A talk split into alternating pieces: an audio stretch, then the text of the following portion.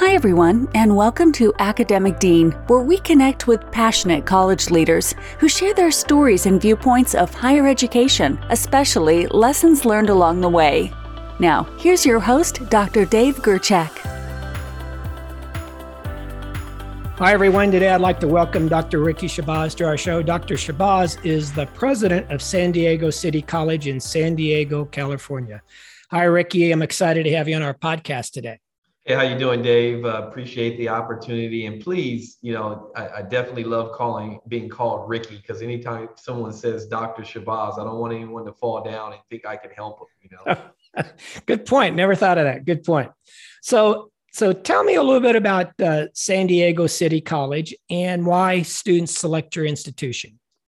You know, I love this college. The people who work at San Diego City College, we we we love this place. We love our students it's in the heart of downtown San Diego, but long before the Gaslamp and before the, the big buildings and high rises were built in downtown, this campus has long had a history of serving formerly incarcerated, former military uh, students who were on welfare, uh, a host of first generation college students that used to live in this area, some of which still live in uh, an area of San Diego called Southeast San Diego, and they come to this college looking for a better, a better way, uh, upward mobility, the middle class, apprenticeships, transfer.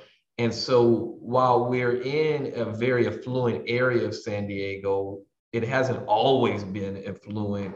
And so this college took on uh, a mission of social justice, educational equity, academic excellence. And so the stories of the students who come through, and I know every college says the stories of the students, but when you talk about first generation students, when you talk about students from all over the world, San Diego has a fairly large population of Eastern African, certainly being a border city, we have a high population of students from Latin America, but we have students from all over the world. We like to consider our campus the United Nations and I am most happy to report that our faculty and staff diversity nearly mirrors the diversity of our students. Wow. And that says a lot about the intentionality of our board, our chancellor, and our campus that we want to make sure that our students not only see themselves in the curriculum, but they, they see themselves in the people who work at the college.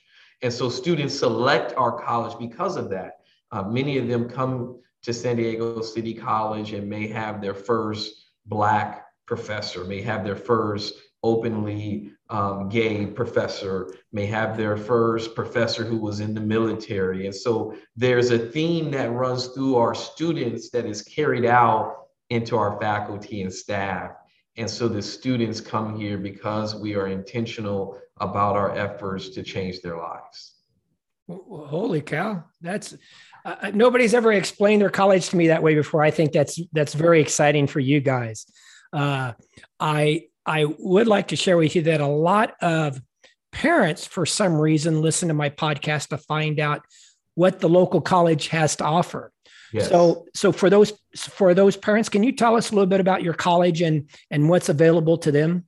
Yeah, so we have nearly 18,000 students. I think when you talk about unduplicated students over the course of a year, about 24,000 or so students will come through the doors of San Diego City College, either virtually, hybrid, or in person. We are a comprehensive community college. So I would say the lion's share of students come to us planning to transfer to San Diego State or UC San Diego or, or private colleges similar to Point Loma or the University of San Diego. So we are a transfer institution. So students will come and spend their first two to four years, depending on the pace, and transfer. Uh, we also run many of the apprenticeship programs for San Diego proper. And so we have things like machining, uh, HVAC, cosmetology, and a host of other career education for folks who want to go straight into the workforce. One of my favorite programs to talk about uh, is the SDG&E lineman program. So we have an electrician program, and then if folks want to become a lineman, uh, they can go through the apprenticeship program through SDG&E and then uh, get a certificate and become a lineman through SDG&E, which is a very lucrative career. Linemen start off at about $150,000 a year, and with overtime, they make about a quarter of a million dollars. But we also have a nursing program and a wonderful cosmetology program. So we're a comprehensive community college offering both transfer and career education. You know, you're the uh, uh, the college I was dean at. Uh, we had a lineman program too, and that was the hardest thing to get my head wrapped around. Is the money they make for such a, you know, they come out and they start their apprenticeship and they move forward. And it's like, oh my gosh, I wish I would have known that when I was younger. If uh, this president thing doesn't work out, Dave, I, I, have my application ready to go into the lineman program. But the reality is that the program is actually a very dangerous program. I mean, you're dealing with high voltage situations, but the training that these students receive, I think they make approximately $80,000 a year while they're going through the apprenticeship program. Their first year out, they pass the state test, they get hired by SDG&E. Base salaries about 150,000 with overtime, easily making a quarter of a million dollars a year. Yeah, yeah. Well, what's new at City College? What are you guys looking at uh, this year, and then of course down the road for future activities? Yeah, a, a, couple of things that I'll talk about. And there's a number of things going on, and certainly I commend our wonderful faculty, classified professionals, for pivoting in COVID and launching innovative approaches with instruction and support services, remote, online, virtual. Uh, but the two things I actually want to talk about is we submitted a housing grant. Many of the community colleges in California don't have housing. I think there are only two or three of the 112 community colleges that have, um, and I said 12, there's 116 community colleges that have dorms. Um, and so we don't have dorms, but many of our students are homeless or facing homelessness. Uh, it's, it's very expensive to live in San Diego. So we submitted a Senate Bill 169 grant where the state set aside, I believe, $2.2 billion, of which this year, 250,000 250 million, excuse me, is up for grabs for community colleges who want to build dorms. And so we got together with our campus constituency groups and an architect. We're going through a facilities master plan. We just built out about a half a billion dollars worth of campus. So the campus is brand new. The only thing next is to update a couple more buildings and possibly build dorms. So we submitted an application. Uh, we think if we can secure uh, about $130 million, we could build out about 600 beds, targeting foster youth, targeting veterans, um, targeting formerly incarcerated students who have challenges with housing as they transition back to some sense of normalcy into society. So that's super exciting. We'll find out in the spring whether we received that grant. We just submitted it last weekend. We uh, also are launching an effort to reorganize student services. We have a new vice president who will be interviewing next week. So we have our finalists. There are three finalists for the vice president of students. It'll allow us to reorg student services around the student journey. How do we make it easy for students to transition into the college and transition out of the college? And so we're looking at an enrollment management model that puts things like counseling, all together because we have counselors all over the campus, wonderful counselors at that. Uh, but we're also looking at pairing admission records and financial aid and our promise program. We have a promise program that allows entering high school graduates to go to San Diego City College for free for their first two years. So we're realigning our student services division following a path of the student journey to just make it easier. We're looking to dismantle some of these systems that impedes a student's progress through through our system. Some of you know some of our processes, Dave, are just old.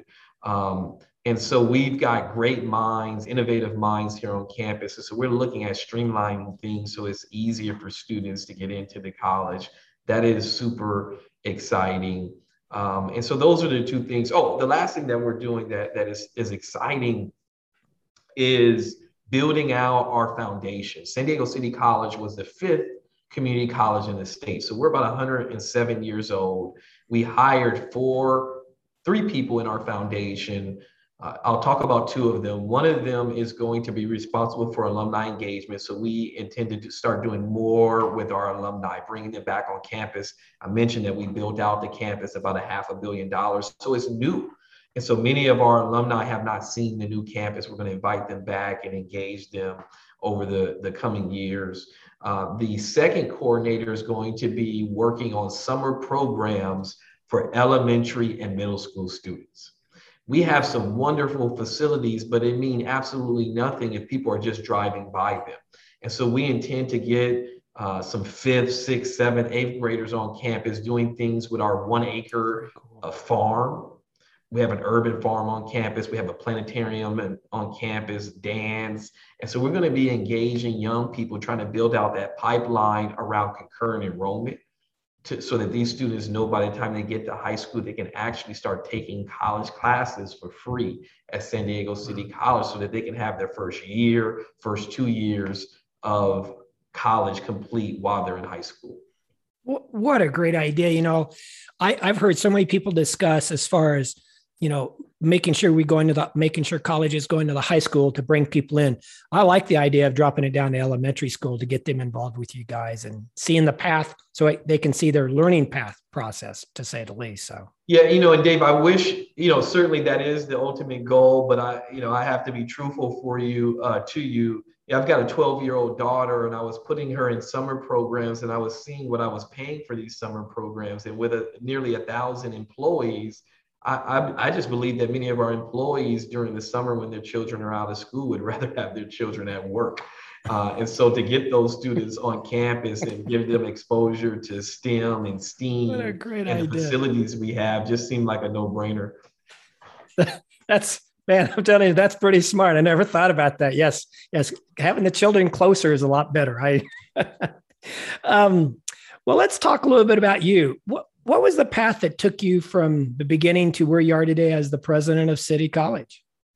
Yeah, so my background is in enrollment management. Been very fortunate to work under the leadership and mentorship of some great leaders in the in the in the state, if not the country. Uh, Leslie Campbell, um, bless her heart, um, she she passed away of cancer many years ago was my first supervisor at UC Davis in the admissions office. And it wound up that she was the person who actually admitted me into UC Davis, where I did my undergrad studies. And, and I was very active as a student. And so they hired me in the admissions office straight out of college and sent me back to Southern California, where I was the regional admissions rep. And I got to go around to all of the high schools and the community colleges. And it was there that I felt that my skill set with the diversity of students at the community college was a fit. Now, certainly at UC Davis being one of the top research institutions in the country, a top 10 public school, many of the students who I spoke with, the fact of the matter will, will never set foot in UC Davis. But community colleges admit 100% of the students who, who walk through the doors. You know, you can wake up today and decide, I want to go to City College, and we'll welcome you open handedly. And so as I was working in the admissions office at UC Davis and I was going around to the community colleges in Southern California, I happened to get a call one day from one of my colleagues who had worked at UC Irvine, who had moved over to Compton College. Compton College lost its accreditation and they were forming a new team to essentially save the college because if you know anything about losing your accreditation, normally you, the doors close but there was a unique partnership formed between Compton College and El Camino College to keep the doors open.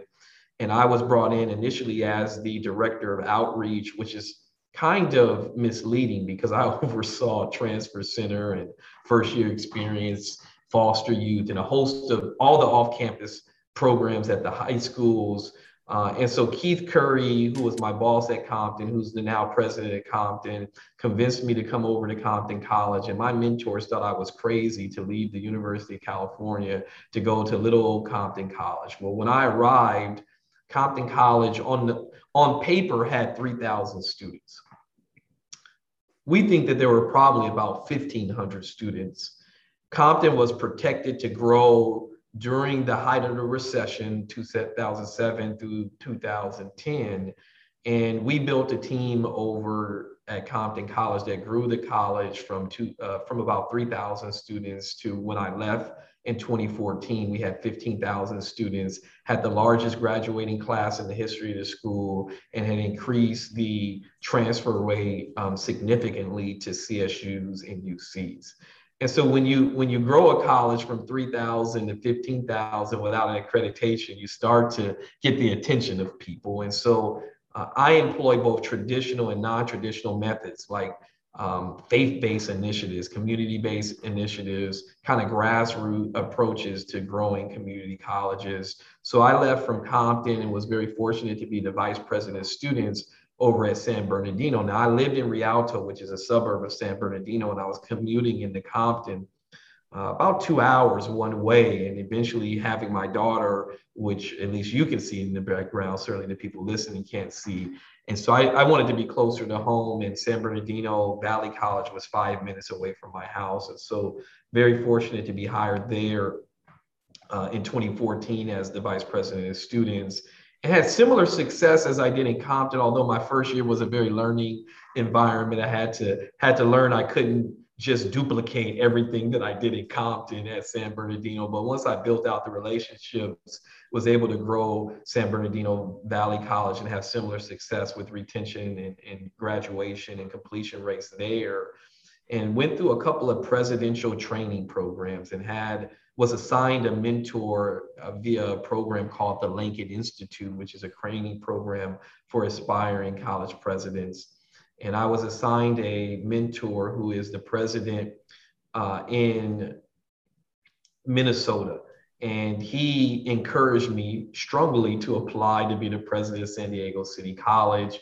I had no desire to be a college president. I was actually very happy being a vice president, but I am sure glad that he strong armed me into applying for this job because this is the best college that I have ever worked at. And so I've been in San, uh, San Diego City College since the summer of 2017. And this is the most diverse student body. This is the most diverse employee group. Um, and I call them my family here at City College that I have ever worked with. And I enjoy saving and changing lives with the, my colleagues that I get to work with every day. And that's the short version of the, of the story. well, well, what's been some of the proudest moments so far then for you at uh, City College? You know, there are so many, but I think the one thing that makes me proud is just how we care and love about love students. And I use the term love and I'll use the term hope because in a lot of in a lot of spaces there is no love and there is no hope. But when you feel freely to use the term love, that means you genuinely um, love what you what you do, and I and I do. It's not it's not work. I enjoy the community, uh, but the most important thing that I do as a president is hire. That is the most important thing is the people I hire. So I'm happy to report that that when you look at my executive team, I had the opportunity to hire the first Latina vice president of instruction in the history of the school. Well, why is that important? Well, we're a Hispanic serving institution. 54% of our students are Latinx. And so I couldn't be any prouder that I hired a highly qualified Latina who's a nurse by training, who is our vice president of instruction.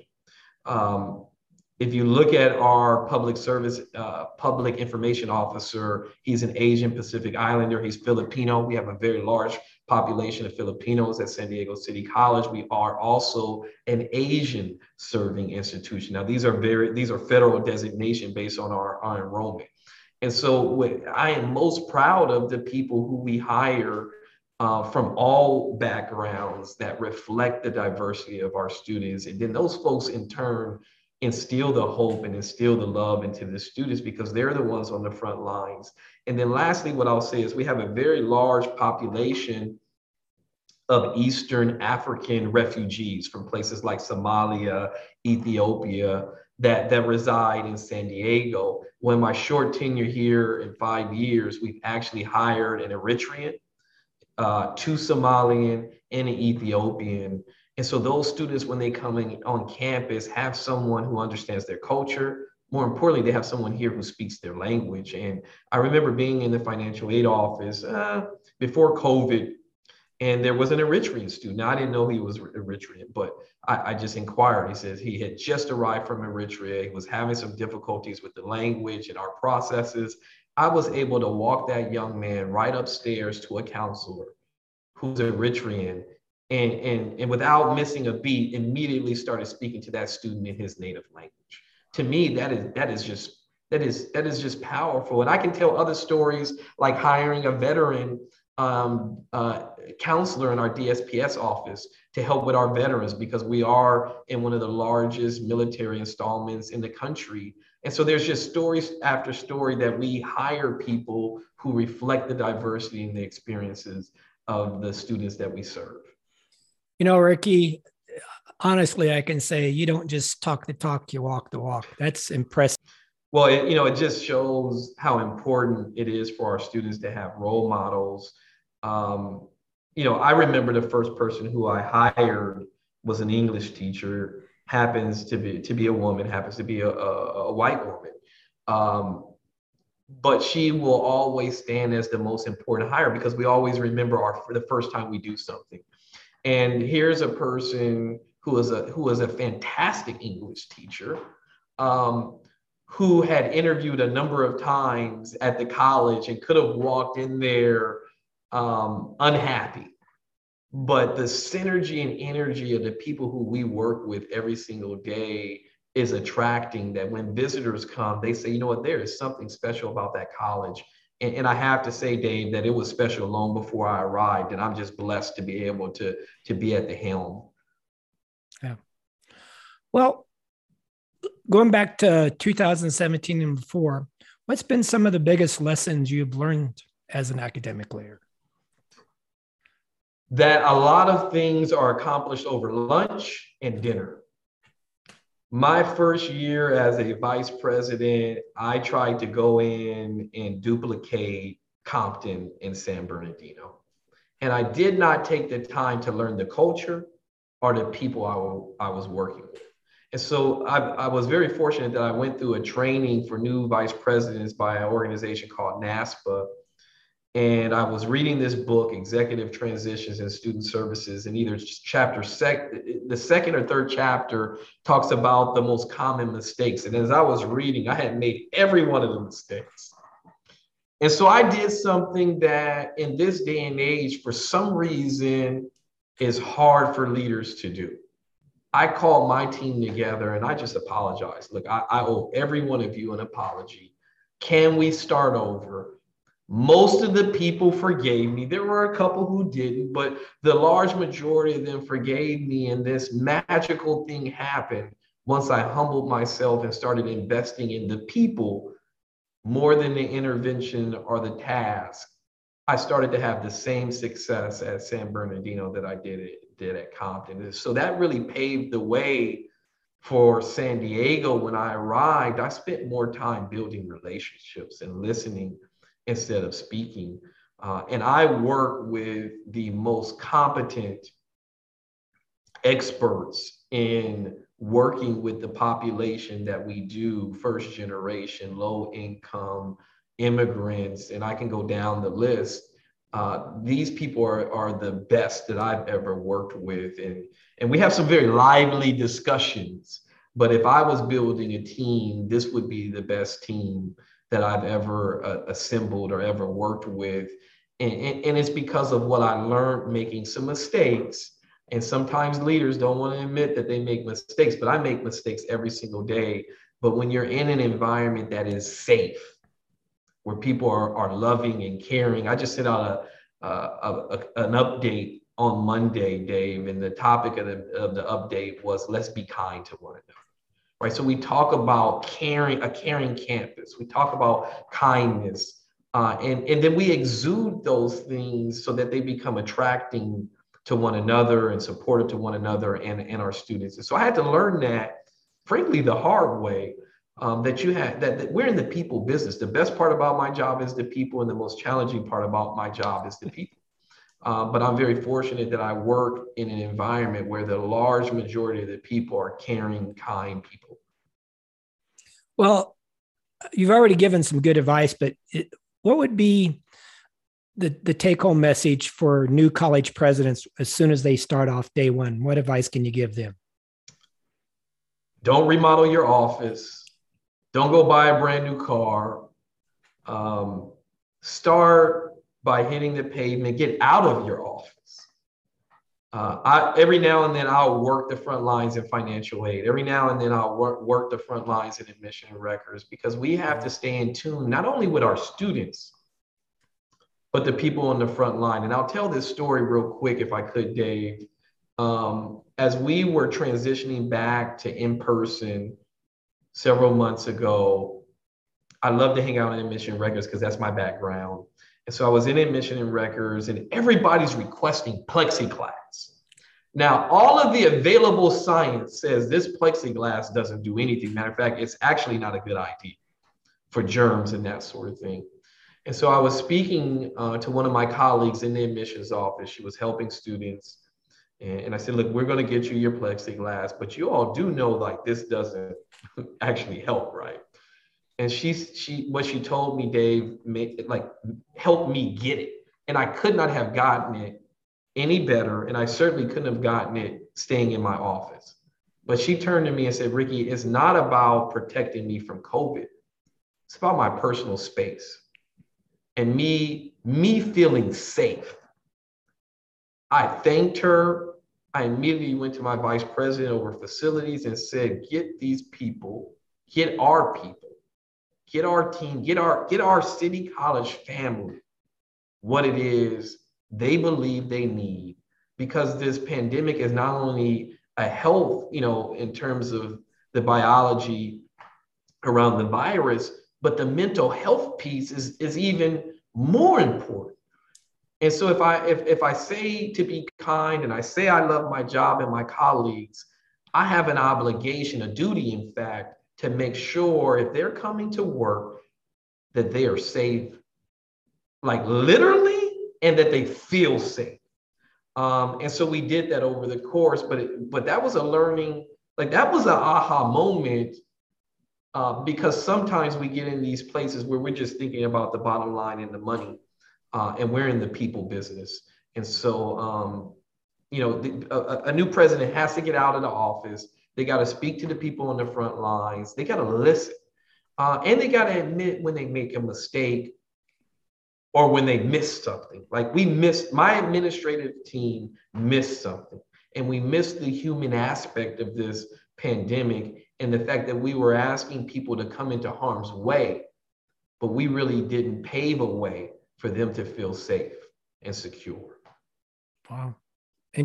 interesting perspective from you. I, I, I really enjoyed that, that part of our talk.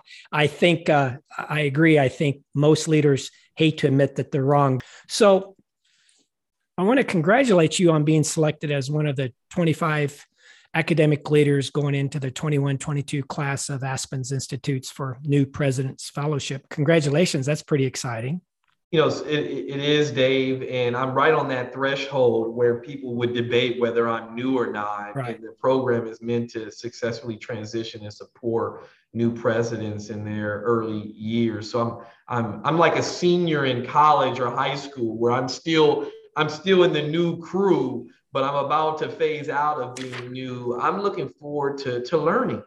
Right. My area of research in, in my doctorate is case study. So I like to look at cases across the country to see what I could tweak and learn from and apply at my college. But I also like to use the models of practice at my college to share with, with my colleagues. So you never stop learning. You have to be committed to this ongoing professional development and learning.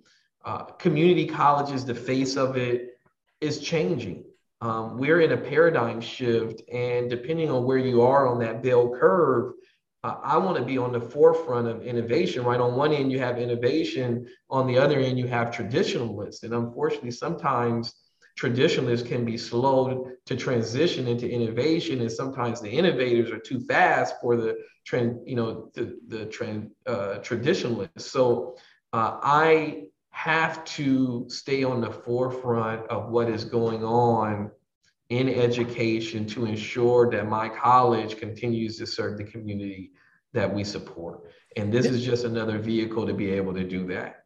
It's pretty exciting. I, I'm not that familiar with the selection process. So, can you explain how you got appointed, and then uh, uh, does the college get something for that, or is it strictly they, they put all their effort into you, and then you go back to sister college? Yeah, so it, it's both, right? So they invest in me in terms of networking and training and readings and exercises that I have to do. But we also look at the student success completion data for the college. So just yesterday, as a matter of fact, um, thank you to Dr. Susan Murray, our Dean of Institutional Effectiveness, we sent over specific data on completion rates, retention rates, persistence rates for the college uh, we break that up in demographics, drill down in, in terms of gender, ethnicity, race, that sort of thing.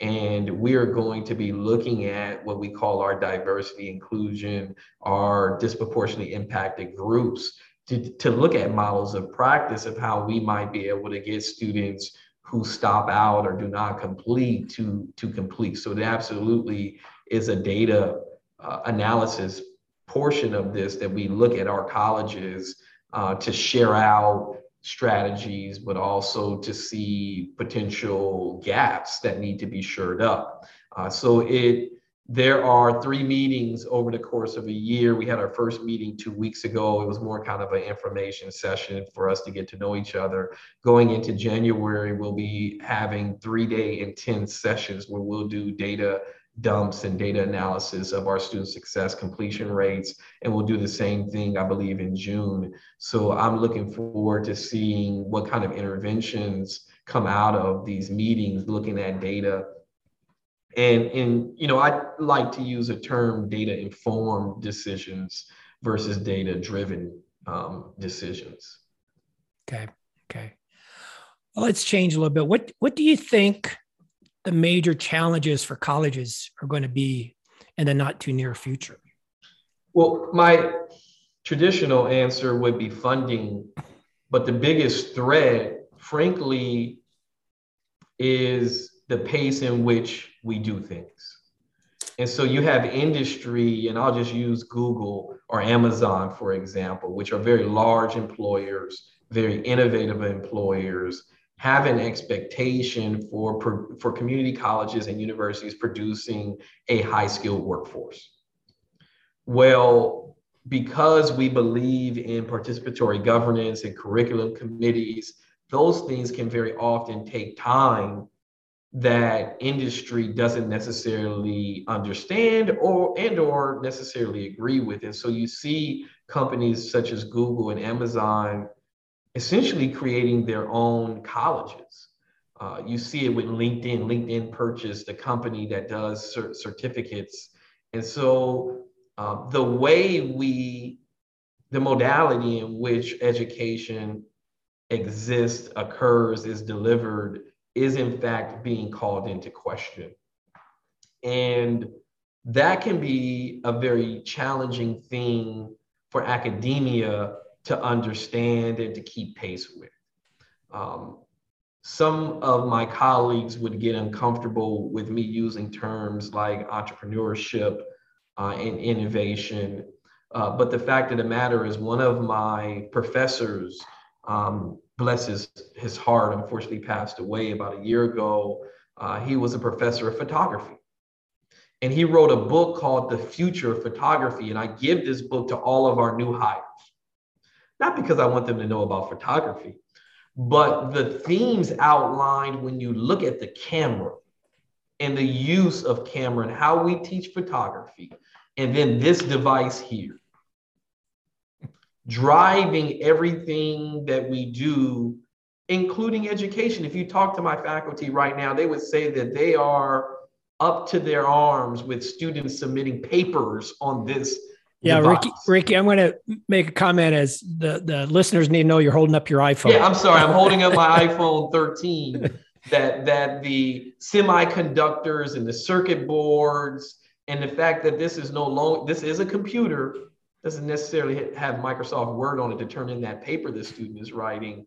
Uh, but to go back to the theme of photography, this cell phone and the camera that, in this case, the three cameras that are on this phone, uh, are threatening the existing of the camera as we know it. And in fact, if you talk to a lot of professors in photography, they would say that cameras are actually being used more to take video than they are to be to, to, to take you know photos. And then you have this whole digital versus traditional. So that so so so the future of this is is innovation.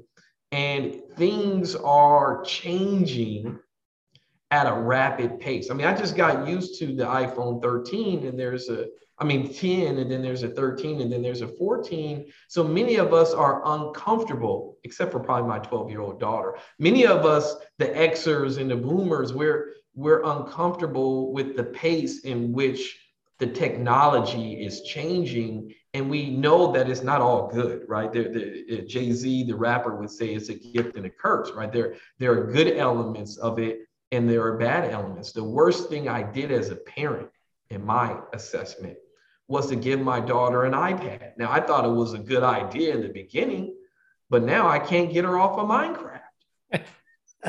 and so these are the same distractions that our students are dealing with and the same challenges that our faculty and classified professionals are dealing with because there are expectations built around the technology that is very hard to keep pace with. And so to, to kind of go back to what the biggest challenge is, is really two things, twofold. And I actually think that there's an intersection between technology and industry and the expectations that both of them have that, that are occurring at the speed of light when this ship called, you know, with 18,000 students and nearly a thousand employees does not in fact turn in a shared or participatory governance environment, you know, at, on a dime.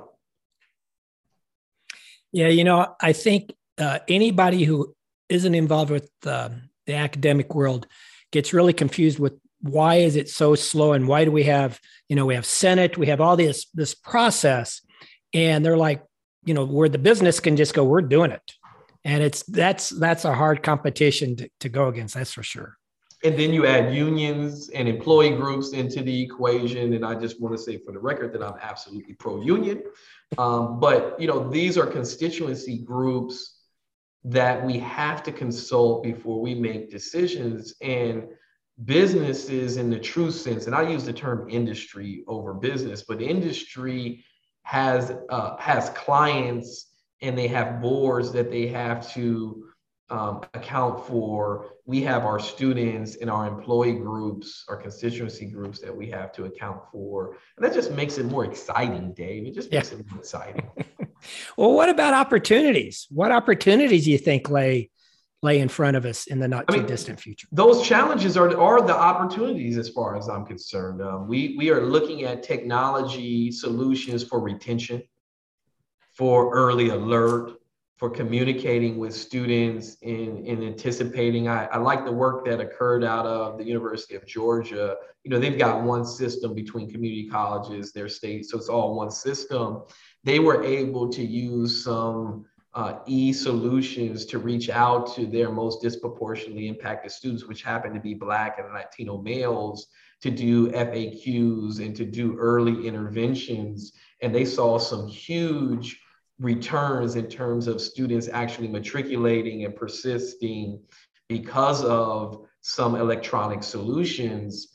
Um, but you have to have the personnel who are comfortable implementing those solutions to ensure that they're they're used. So I think that the opportunities to partner with industry, and I'll just share one partnership that I am super happy about here in San Diego. We partnered with uh, NAVWAR, which is the largest civilian branch of the military, where they were realizing that they had huge turnover in their engineers and computer scientists, right? So they do a lot with computer science and they were training engineers that were fresh out of uh, college with bachelor's degrees but they couldn't keep up with the salaries with some of the biotech firms and other technology qualcomms of the world. They, they just couldn't keep up with the salary so they they would train someone a year two years into being an engineer for navwar and of course they would leave for a six or seven figure job over at qualcomm so they came to us and said, look, we want to do two things.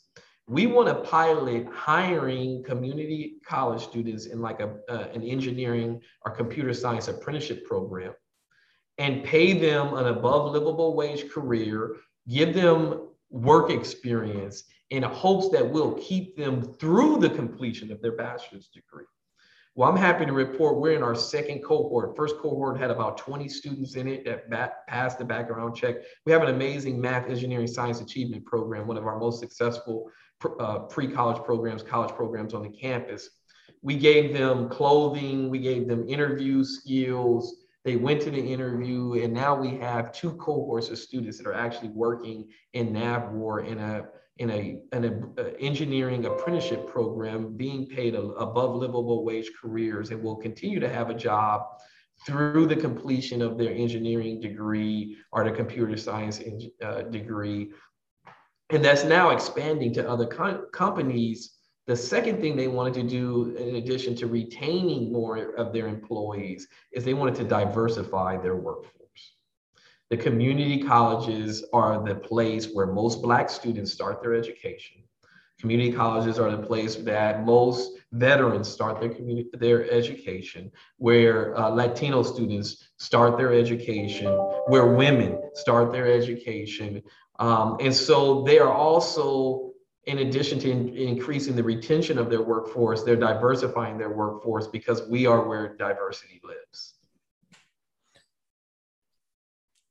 Here's an interesting question for you. I want to talk a little bit about the mental health of students. So uh, I assume and a, a, college like City College is all over this, but what are you doing for the students? And also, um, what are you doing for the faculty? Yeah, thanks, Dave. You know, we are so fortunate to have the best mental health professional on my campus in the country, Leslie Easton. She's our director of mental health services.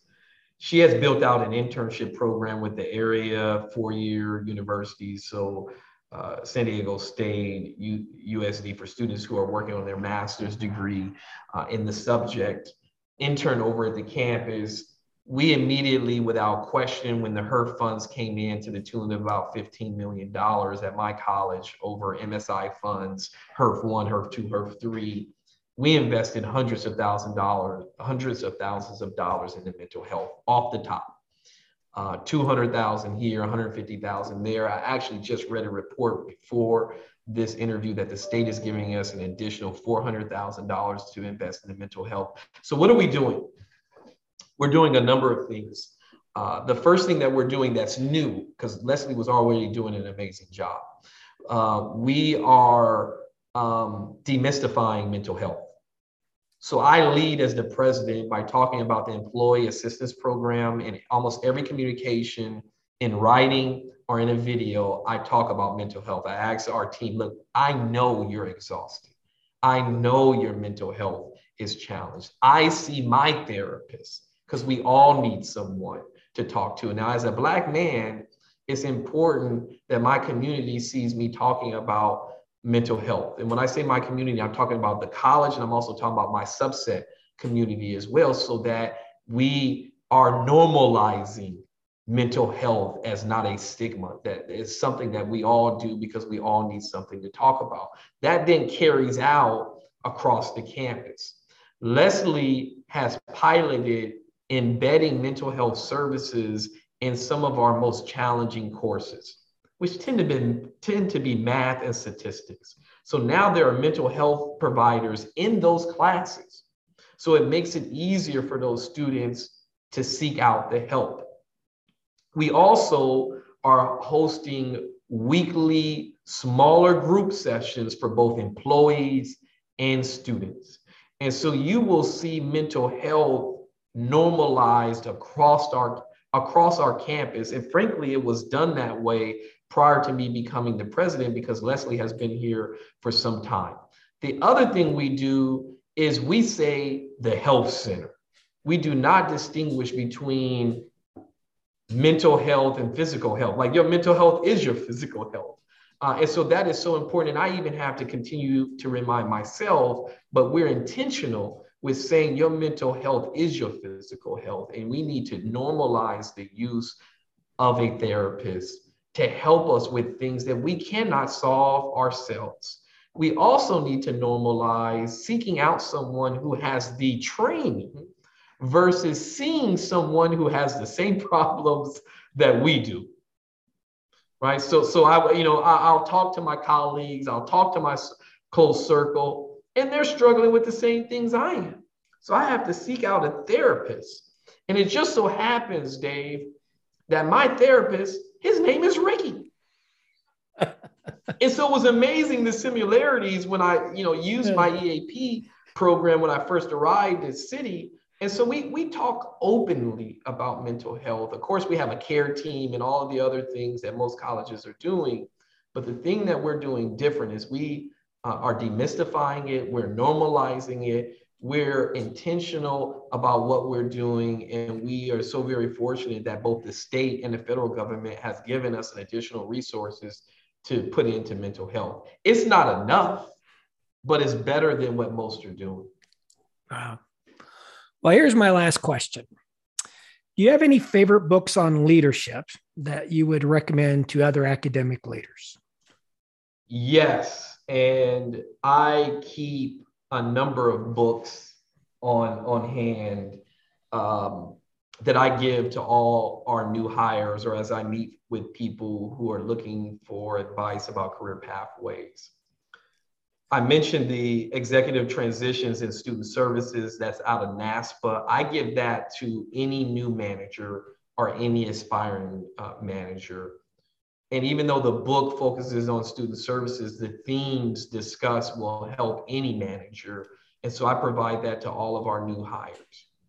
The simplest book that I that I have the most fun talking about and giving out is a book that my father-in-law purchased for me during the same time that I was having those challenges in San Bernardino. It's called The Greatest Salesman in the World it's a two or three dollar book at best from Amazon. I buy the books by the hundreds because I give this book out to students. And it has a technique, if you're not familiar with the book, that you're supposed to do. I don't, I didn't read it that way. I didn't have time. I read the whole book. But uh, when I'm giving the book to students and employees, but mainly students, not necessarily employees, I um, I put a hundred dollar bill on page 100 and uh, there's a, a, number of sayings on page 100, but this is the one that I'll share. It says, If I have to be a slave to my habits, I want to be a slave to the good habits. And so I want to replace the bad habits with good habits. But the gist of this book, The Greatest Slave, uh, excuse me, The Greatest Salesman um, in the World, is there is a guru who is a salesman and he's retiring and he wants to pass it's a succession planning he wants to pass on all of his skills to one of his employees but he's taking his employee through all of these crazy things and he's trying to get the person to realize that what we do is is for humanity. It's to help others.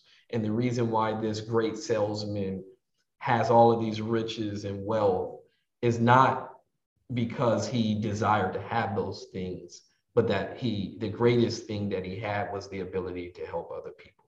Uh, and so that's a book that I love to give out. Well, that's a nice way to end our show today. I want to say thanks so much for being on our show. I really enjoyed our conversation. Well, Dave, thank you for the opportunity. Glad we were able to make it happen after a couple of emails. If there's anything that I could do for you or any of the listeners, I'm sure you'll let them know how they can get a hold of me.